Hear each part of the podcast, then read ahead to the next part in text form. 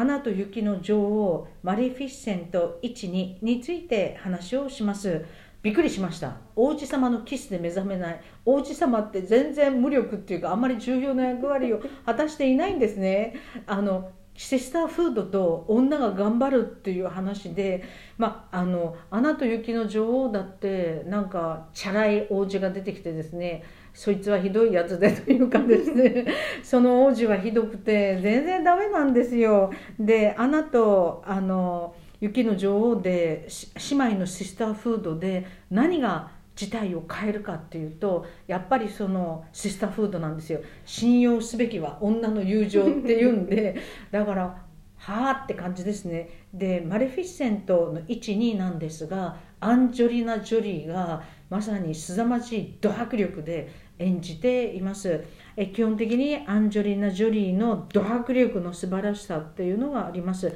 で何かっていうと「眠れる森の美女」に出てくる悪い魔女っていうのがいてなんと招待状を送らなかったからぶんむくれて、えー、そしてあの糸車の針に刺さってなんとかというふうなとんでもない魔法をかけちゃうっていう招待状は来なかったでぶんむくれるなんかとんでもない悪い魔女っていう感じなんですがでも実はそうなのか別の話があるっていう話なんですよ。でねこれって面白いなと思って私あの21世紀美術館とか金沢の美術館も好きだし現代美術って面白いと思うようになって、えー、昔は難しいと思ってたんですが自由で楽しいってすごく思うようになって福田美蘭さんっていう素晴らしい現代美術のあの美術家の方がいて展覧会とか行っているんですがある彼女の絵でですね面白いと思うのは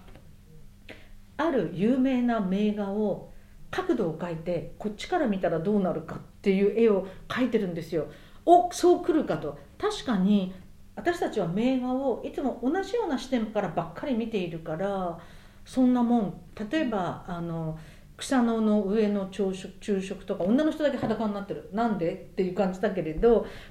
角度を変えて絵を描くことで見えなかったことや違う風になる王女様がいてこうなんとかっていうのでも違うあの従者の方から書くとか真正面からじゃなくて書くと面白いんですよね。私たちが思っていた物語も実はこういうことだったかもしれないこういうものだよっていう再解釈をすることによってなんか今までと違う視点をあの全く新しい視点を提起してるんですよね。だから面白いんですよ。このマレフィセントだって2もそうだけど王子様がこれまたあんまり役に立たなくて頑張ったり戦ったりなんかいろいろするのは全部女なんですよ。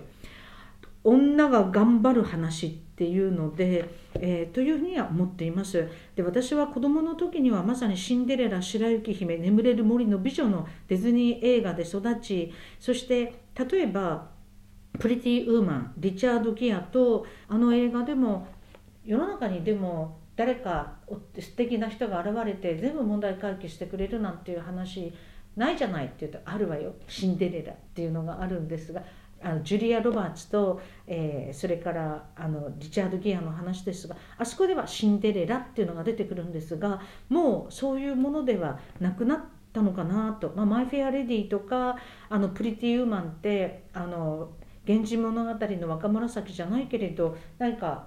その男性が好みのっていうかすごく素敵な女性に変えていくっていう話だけれどこういう映画ももう昔のものになっていくのかもしれないなというふうに思っています。まあ、あのアナと雪の女王とマリフィッセント1にはシスターフード、えー、姉妹の間の愛情だったり、えー、親子お母さんと娘あるいは血はつながってなくても娘の世代に対する応援であったり、えー、というのでで問題の鍵はそこでやるとなぜか王子様のキスでは目覚めずに別のことで問題がシスターフードで解決される極めて実はディズニーが現代的な映画を作りたいと思ってそういうものにしているというふうに思っています。その意味ではあのさっきの福田美蘭さんの映画ではないけれどあのどこどういうももう一回あの違う目で見ると違って見えて面白いよねっていうのがあるんじゃないか。というふうに思っていますどうでしょうか？ぜひ、えー、そういう意味ではヒロイン像の変遷、映画の中の女性の描かれ方の変遷でも意外と昔の女の人もたくましくいい映画もいっぱいあるわけですがそういうことをあのとても思っています。